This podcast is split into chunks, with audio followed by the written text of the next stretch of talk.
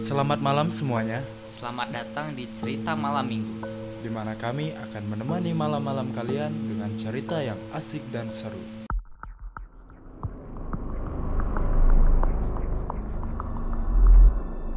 Selamat datang di cerita malam minggu di malam pertama yang akan membahas mengenai tentang pembunuhan seorang anak SMP 15 tahun nih. Ini baru 15 tahun nih. Lu tau gak sih cerita tentang anak SMP ini? Gue sih eh, pernah denger ya berhubung apa? Gue juga suka ngikutin cerita-cerita berhubungan dengan pembunuhan, berhubungan dengan horor. Gue seneng banget tuh. Hobi tuh dengan Oh, cerita horor Enak, cerita apa? pembunuhan Ya walau hobi. ya walaupun gue Parah ntar lu tiru gila enggak. Jadi Enggak ya? walaupun gue orangnya sedikit penakut ya, enggak enggak bener penakut banget. Tapi gue tuh selalu excited ketika mendengar ada cerita sebuah cerita yang menceritakan tentang pembunuhan atau konspirasi atau semacamnya gitu. Seru dong ya seru Iya, seru. Pasti seru banget sih kalau pembunuhan ya Waduh Nah eh, jadi yang cerita yang mau gua bawain hari ini Ini kisah nyata Ini emang benar-benar terjadi di Indonesia nih Di Indonesia. Iya di Indonesia Oh. Beneran di Indonesia nih Ini terjadi di sawah besar di Jakarta Pusat Gila ya ada pembunuhan kecil loh Ini, ini parah ini gila Jadi anak ini berumur 15 tahun Anak SMP Wanita Membunuh anak 6 tahun Di sawah besar ini Hmm. Nah jadi kejadiannya kan terjadi di hari Kamis tanggal 5 Maret 2020 Hmm.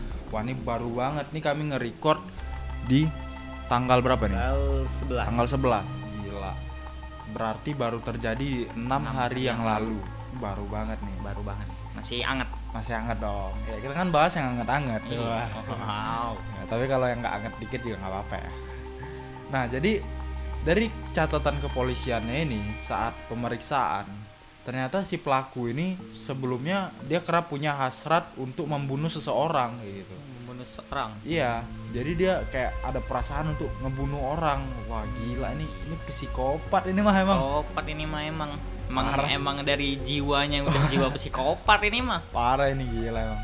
Oke, jadi dilansir dari suara.com nih. Ini kronologi pembunuhannya ya. Jadi kami sore korban ini kebetulan sedang berada di rumahnya, di rumah dia sendiri. Dengan jarak rumah yang nggak begitu jauh dari si pelaku. Nah, si korban ini ternyata biasa main di sana. Memang dia tuh punya tem dia tuh teman dekat dari adiknya si pelaku. Jadi dia Hmm. biasa main dengan adiknya pelaku di rumah pelaku. Oh, I Nah, see, I see. jadi si pelaku ini di suatu sore ini di Kamis sore ini dia bilang ke korban ini, "Dek, ayo ambilin mainan dong yang berada di dalam bak mandi." Kira-kira kayak gitulah dia Hmm, bilang ya. oke, oke. Jadi si pelaku nyuruh si korban untuk ngambil mainan di bak mandi nih.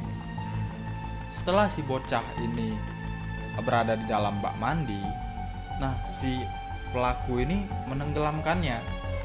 Jadi ditenggelamin. Tenggelamin. Iya. Berarti Tuh, itu tenggelamin jadi maksud ditenggelamin di WC-nya apa di baknya apa di dalam ember apa gimana tuh? Ini kalau dari berita ini ya, dia tuh ditenggelamin di dalam bak mandi. Oh, di bak mandi. Jadi emang di bak Oke. mandinya. Karena kan dia nyuruh ambil mainan di bak mandi gitu. Hmm. Mungkin si pelaku langsung ke dalam WC itu juga dan nenggelemin si bocah tadi. Hmm.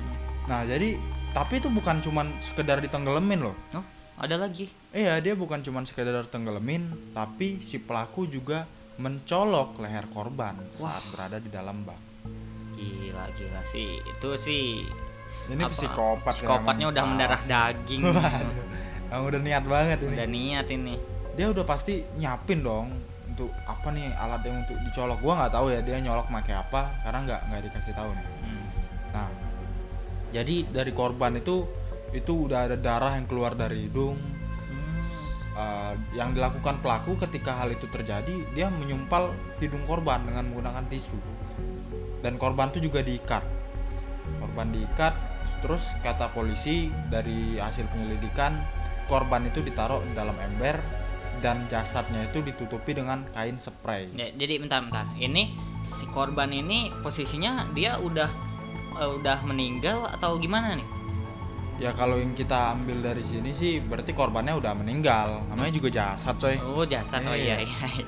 Jasad udah meninggal. Kalau jasad nggak meninggal kan bukan jasad. oh iya benar benar Nah, jadi eh, jasadnya ini ditutupi spray biar orang rumahnya itu tidak curiga. Hmm, Nah, padahal embernya ini dia adanya di dalam kamar mandi dan orang tua si pelaku itu sempat mondar-mandir di kamar mandi dari Oh. siang hari. itu emang si orang tua pelakunya ini emang nggak nggak ngecek apa gimana gitu ya Ya kayaknya sih cuman ada keperluan yang lain bukan ngecek ember itu sih Hmm. karena kan masih baru tuh masih fresh jasadnya ada bau-bau kayak Baunya gitu juga belum- belum ada ya? Iya. Jadi nggak curiga dong. Yang namanya juga kayak hari-hari normal sih siapa sih yang bakalan curiga ada eh, di ember ada mayat gitu kan. Hmm, hmm, hmm. Nah, jadi si pelakunya ini pengen ngebuang korban ini yang udah lemes tadi, ini udah lemes atau udah meninggal nih. Hah? Nah makanya gue juga Nah, anggap ini kita bilang lah udah jadi jasad ya. Iya, oke, Tapi nggak tahu jasad. nih kalau dari uh, Sumber, beritanya dari kayak gini. Jadi dia pengen ngebuang jasad ini karena hari itu udah sore. Jadi ketika dia mau buang karena udah sore nggak jadi. Hmm, Jadi pelakunya cuma nyimpan bocah ini di dalam lemari doang. lemari lemari mana Lemari dia nggak tahu lemari mana. oh dia di rumah dia ada lemari, mungkin di kamar dia juga di dekat WC ada lemari Ah. dan dia simpan di dalam lemari. oke oke Gimana cara dia mindahin itu dari WC ke lemari? Ya nggak tahu sih. kita nggak tahu ya tahu Kalau WC itu di luar kan, di luar kamar kan, berarti dia harus sembunyi-sembunyi tuh. Hmm. Nah di Jumat pagi tanggal 6 nih Jumat pagi. si- Besoknya ini ya? Iya besoknya. Si pelaku ini kebingungan tuh nyari lokasi tempat pembuangan jasad. Jadi korban ini mau dibuang tapi dia nggak tahu, wah mau dibuang ke mana ya kayak gitu. Hmm. Nah jadi si pelaku ini waktu pengen berangkat sekolah dalam perjalanan dia ganti seragam sekolahnya Hmm. pakai pakaian yang lain terus dia datang melapor ke Polsek Metro Taman Sari dan mengaku telah membunuh jadi dia udah ngebunuh orang terus karena dia kebingungan dia menyerahkan diri.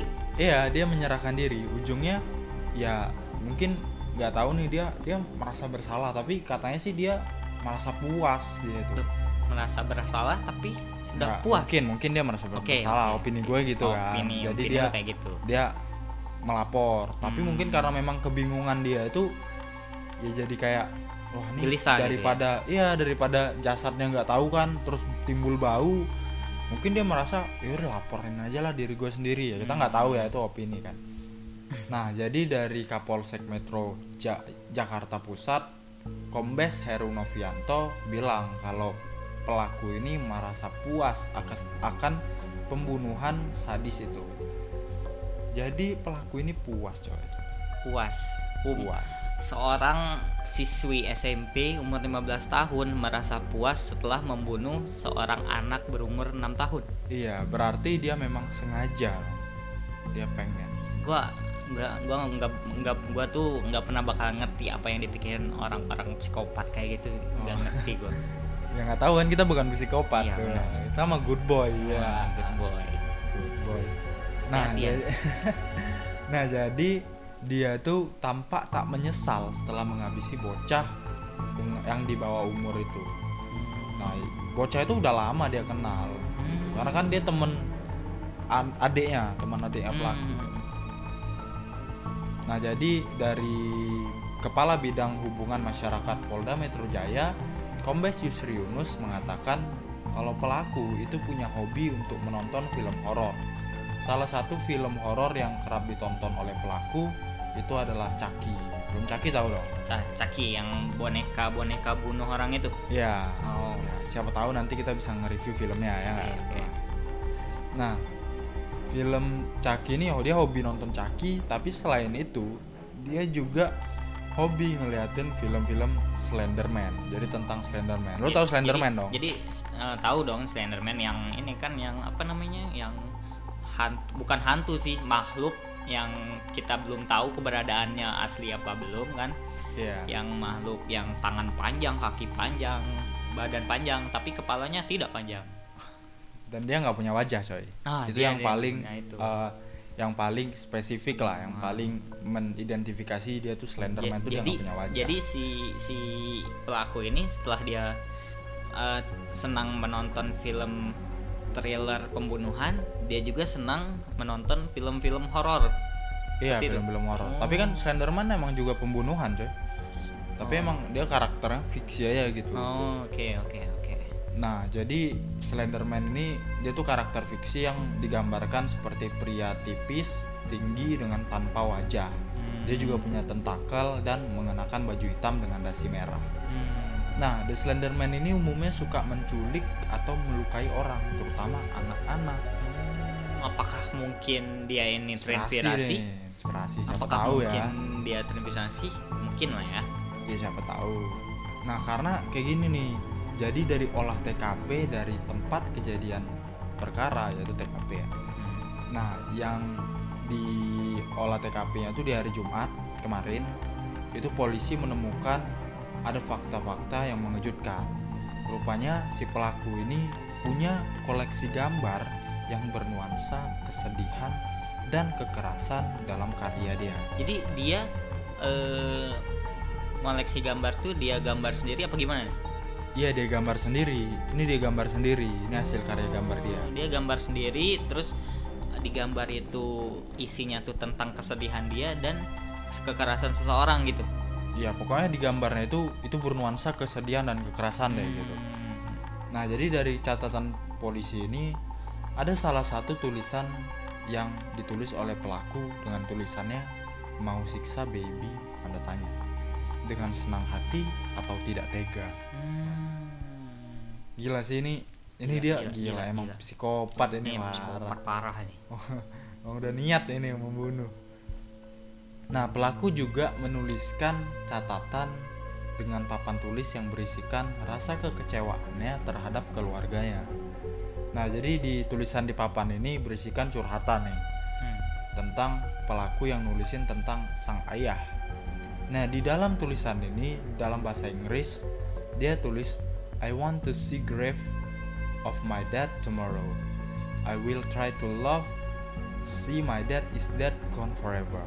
jadi eh, mungkin maksud intinya itu dia pengen lihat mayat ay- eh lihat apa namanya kuburan ayahnya besok dan dia bakalan seneng kalau ngelihat kuburan ayahnya gitu Iya, jadi kalau kita artiin ya, jadi dia itu pengen ngelihat kuburan ayahnya esok dan dia bakalan coba untuk tertawa Hmm. melihat ayahnya mati dan gak ada lagi selamanya.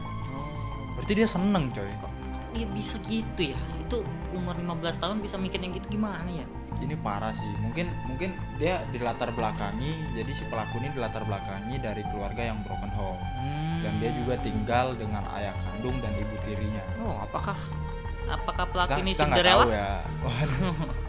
Kita nggak tahu ya apakah itu mempengaruhi eh, psikologi dari ini si pelaku Mungkin, itu masih mungkin, diselidiki mungkin. polisi. Ya, karena kan kasus ini masih baru banget nih. Nah, jadi dalam kasus ini polisi itu pakai undang-undang nomor 11 tahun 2012 nih tentang peradilan anak. Jadi dalam kasus pembunuhan si pelaku ini hanya menerima setengah hukuman dari yang berlaku bagi orang dewasa bila kelak terbukti sebagai pelaku dalam proses persidangan. Loh, kan bukannya sudah jelas kalau dia itu membunuh Iya Kok kan cuman setengah? tetap tetap harus ada ini uh, proses persidangan. Dia cuma setengah karena dia di bawah umur, coy. oh Gimana pun seperti itu dia di bawah umur. Ada Oke. peradilan yang mengatur bahwa uh, anak di bawah umur ya dapatnya setengah dari kasus orang dewasa. Sedangkan di kasus orang dewasa itu kalau nggak salah dalam kasus pembunuhan ini pembunuhan tingkat pertama ya, gua nggak tahu, gua lupa. Yang jelas kira-kira 15 sampai 18 tahun penjara gitu. Hmm, Mungkin dia setengah dari itu karena dia masih di, terhitung di bawah umur. oke oke Kalau dia terbukti di proses persidangan. Hmm, Karena gimana pun itu dia dapat hak untuk kayak praduga tidak bersalah kayak gitu. Dia harus disidang dulu. Kalau emang disidang dia salah baru dia salah Nah, gitu. Itu ini kan- proses hukum sih. kalau kata lu kan kalau dia terduga dia bersalah atau tidak dia baru menjatuhi hukuman Mendapatkan hukuman setengah dari Setengah. hukuman orang dewasa. Kalau dia terbukti bersalah. Iya. Tapi dia sudah terbukti? Enggak kan belum sidang. Oh belum sidang. Belum sidang. Oke. kalau dia terbukti bersalah dia jadi di proses sidang dia baru ini. Oh jadi kita Iya. jadi ya, si itu proses hukum lah ya. Pel- pe- pelakunya ini harus menunggu proses sidang baru iya ya ditetapkan. pasti dong. Masa kita secara sepihak? Ini kan bukan zaman presiden Uh, yang lain Iya. presiden. Ya seperti itulah. Nah jadi uh, saat ini si korban ini telah dimakamkan di TPU Karet Tanah Abang Jakarta Pusat Hmm. nah menurut lo nih dari cerita yang psikopat ini gua gua nggak nyangka sih beneran kayak ya biasanya kan pembunuhan-pembunuhan tuh ceritanya di luar kayak gitu kan Iya, gue Ada gua gua sering serial sering, killer sering gitu. dengar-dengar cerita pembunuhan juga, sering baca-baca cerita pembunuhan, cerita kayak gini tuh emang orang luar kebanyakan itu kan. Iya. Gua sering dengar eh, apa cerita-cerita orang luar. Nih, gua juga kaget kok ada sih orang Indonesia yang tega aja gitu ngebunuh temen adiknya sendiri malahan. iya parah banget sih Iya. tapi tapi kira-kira dari ceritanya ini kok bisa sih dia jadi psikopat kayak gitu Um, mungkin dari, dari kalau menurut gua nih ya kalau menurut gua dari cerita tadi sih kayaknya karena latar belakang keluarga dia Ya, emang latar belakang keluarga sih emang sangat Iya, mempengaruhi sangat ya mempengaruhi. psikologi manusia. Ah, Emang sih. Lu ada pendapat nggak tentang cerita ini? apa ya pendapat gua tuh gua tuh bukan pendapat gua gua mau tanya kalau lu umur 15 tahun ngapain sih Iya, lu lu lu ngapain 15 tahun lu, gua, ngapain? gua nih ya umur 15 tahun ya paling main, Main- game, main game ya, main main game. game terus pulang terus kalau misalnya besoknya ujian ya belajar ya cuman gitu doang kebiasaan. Ya, namanya juga anak SMP iya, ya. SMP ya gue juga belum tahu apa-apa gitu. Orang anak-anak SMP itu kan paling paling paling jauh itu ya cinta cinta apa bucin apa gimana Cinta-cintaan ya, monyet lah ya ya. cinta monyet lah. Paling gitu kebanyakan orang SMP anak-anak SMP itu gitu Jadi nanti sketsa-sketsa gambarnya bakalan kita upload di Instagram kita Hmm. di CMM Podcast. Boleh dilihat, bisa dilihat tuh gimana sih gambarnya tuh. Itu memang bener-bener ada gambar kayak wanita lagi nangis gitu. Terus ada tangan Slenderman, terus ada cewek terikat kayak gitu loh. Wah, memang wah gila sih. Gue pas baca, apalagi baca bagian uh, yang dia nulis tentang ayahnya tuh, yang dia bakalan ketawa kalau lihat ayahnya mati. Gue merinding coy. Gila sih. Gila ini ini emang kayak oh, ini psikopat nih emang benar-benar psikopat Iya, ini. iya, parah sih. nih. ya mungkin itu aja sih cerita hari ini ngebahas tentang pembunuhan anak 15 tahun yang terjadi di Jakarta Pusat sawah besar di Indonesia. Mungkin sekian dari kami sampai jumpa di malam minggu selanjutnya